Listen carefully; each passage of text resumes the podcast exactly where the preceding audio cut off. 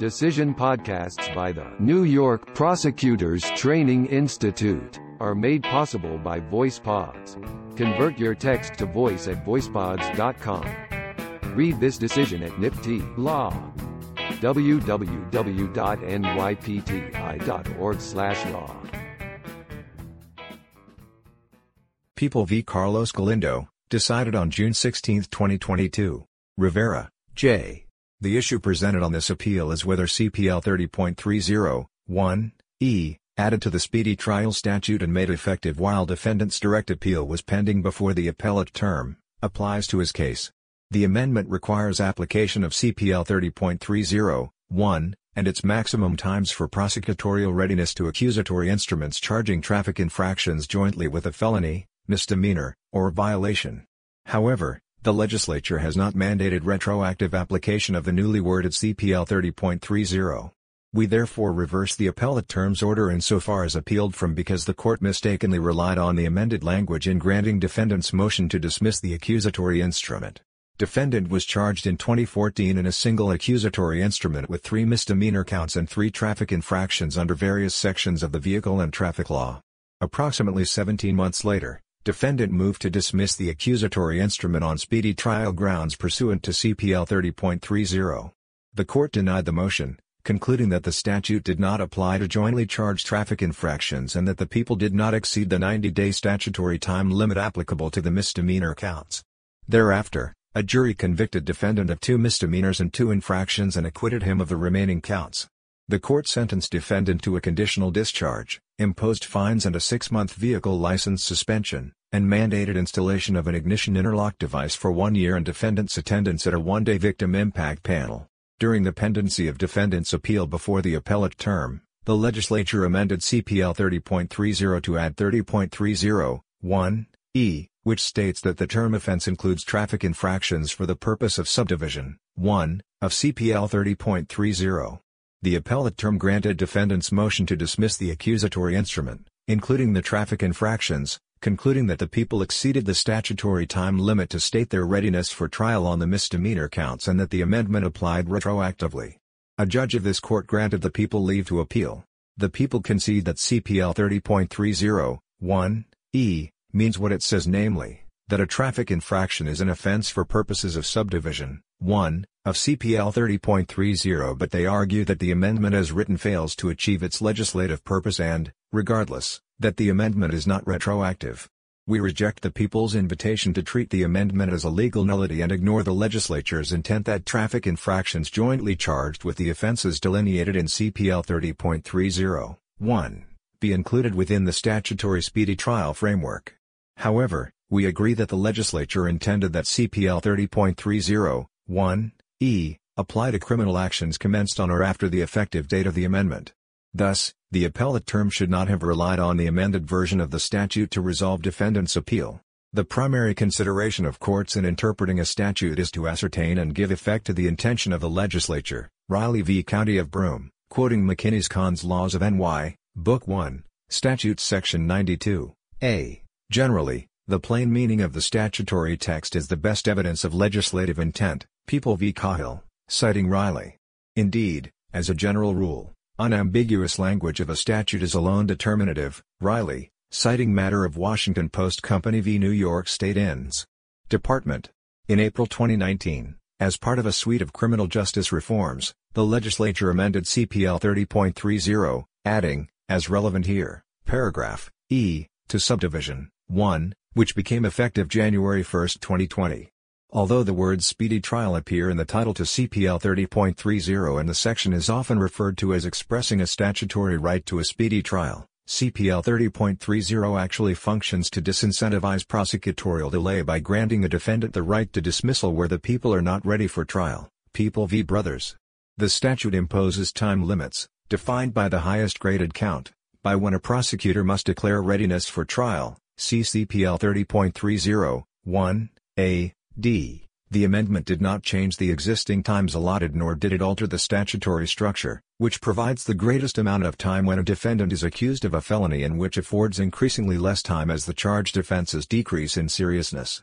As amended, CPL 30.30, 1, reads, except as otherwise provided in subdivision 3 of this section, a motion made pursuant to paragraph E of subdivision 1 of section 170.30 or paragraph G of subdivision 1 of section 210.20 of this chapter must be granted where the people are not ready for trial within a. Six months of the commencement of a criminal action wherein a defendant is accused of one or more offenses, at least one of which is a felony. b. 90 days of the commencement of a criminal action wherein a defendant is accused of one or more offenses, at least one of which is a misdemeanor punishable by a sentence of imprisonment of more than three months and none of which is a felony. c. 60 days of the commencement of a criminal action wherein the defendant is accused of one or more offenses, at least one of which is a misdemeanor punishable by a sentence of imprisonment of not more than three months and none of which is a crime punishable by a sentence of imprisonment of more than three months, or d. 30 days of the commencement of a criminal action wherein the defendant is accused of one or more offenses, at least one of which is a violation and none of which is a crime. e. For the purposes of this subdivision, the term offense shall include vehicle and traffic law infractions. The text brings traffic infractions, when charged jointly with at least one of the other listed offenses, within the scope of CPL 30.30, 1. Reading the amendment in context, the newly worded CPL 30.30, 1, puts to rest any question of the legislature's intent that the time limit specified in that provision apply to criminal actions in which a traffic infraction is jointly charged with a higher grade offense. The statutory framework is hierarchical, as the statutory time frames are set forth in descending order. The statute imposes shorter periods of time within which the people must declare their readiness for trial as the severity of the top charge decreases. Thus, at the highest end of the spectrum, if the action includes at least one felony charge, the prosecution has six months to declare readiness for trial, while at the lowest end, the prosecution has 30 days if at least one offense is a violation and no charged offense is a crime.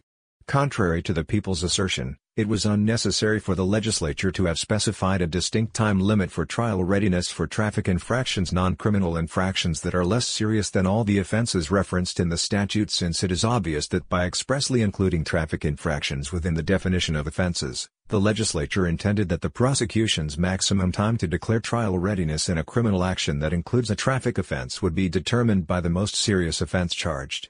Indeed, at the time the amendment was enacted, there were lower court cases which had concluded that traffic infractions were not offenses for purposes of CPL 30.30. See for example People v Gonzalez, holding that a traffic infraction was not on the level of a more serious offense, that would bring the case within the ambit of CPL 30.30, although no definitive interpretive pronouncement had been issued by this court. While that open question lingered for decades, it was well settled that the general rule articulated in CPL 30.30, 1, is that the readiness time requirement is based on the most serious offense charged in the criminal action, People v. Cooper.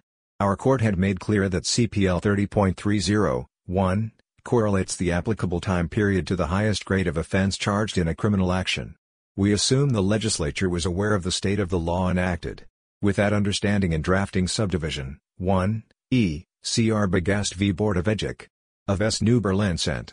School, the legislature is presumed to be aware of the decisional and statute law in existence at the time of an enactment, Hammelburger v. Foursome Incorporation, ascertainment of the legislative intent behind, an, enactment, requires consideration of the decisional law background, of which it may be presumed the legislature was aware. Thus, it was wholly logical for the legislature to adopt language it considered necessary to expressly reject lower court decisions that excluded traffic infractions from the criminal action subject to dismissal, without needing to codify the uncontroversial rule articulated in Cooper.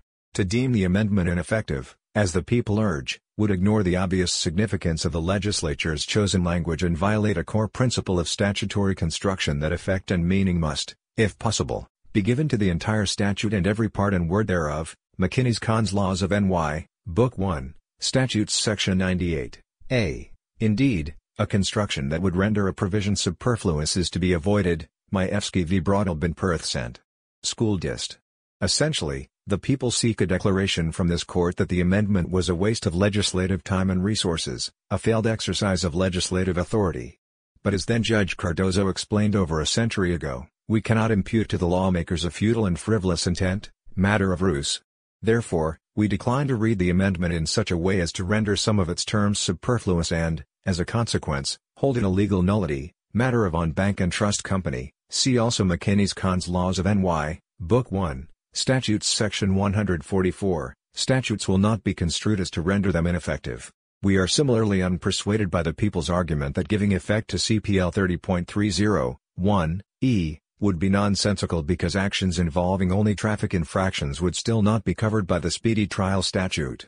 That interpretation of the statute is correct and obvious from its plain text, but it is the prerogative of the legislature to decide under what circumstances to mandate time limits for trial readiness.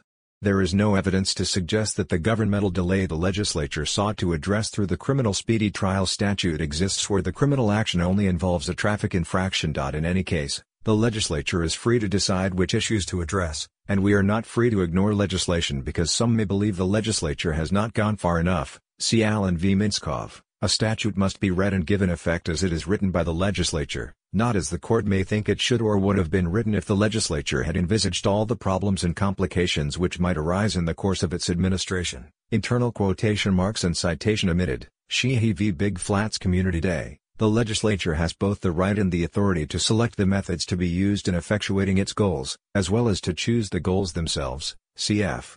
Matter of Sanius v. Rice, the legislature is free to choose among conflicting considerations, and mold the law according to its own will subject only to constitutional restrictions. We nevertheless agree with the people that the newly worded statute does not apply to criminal actions commenced before its effective date.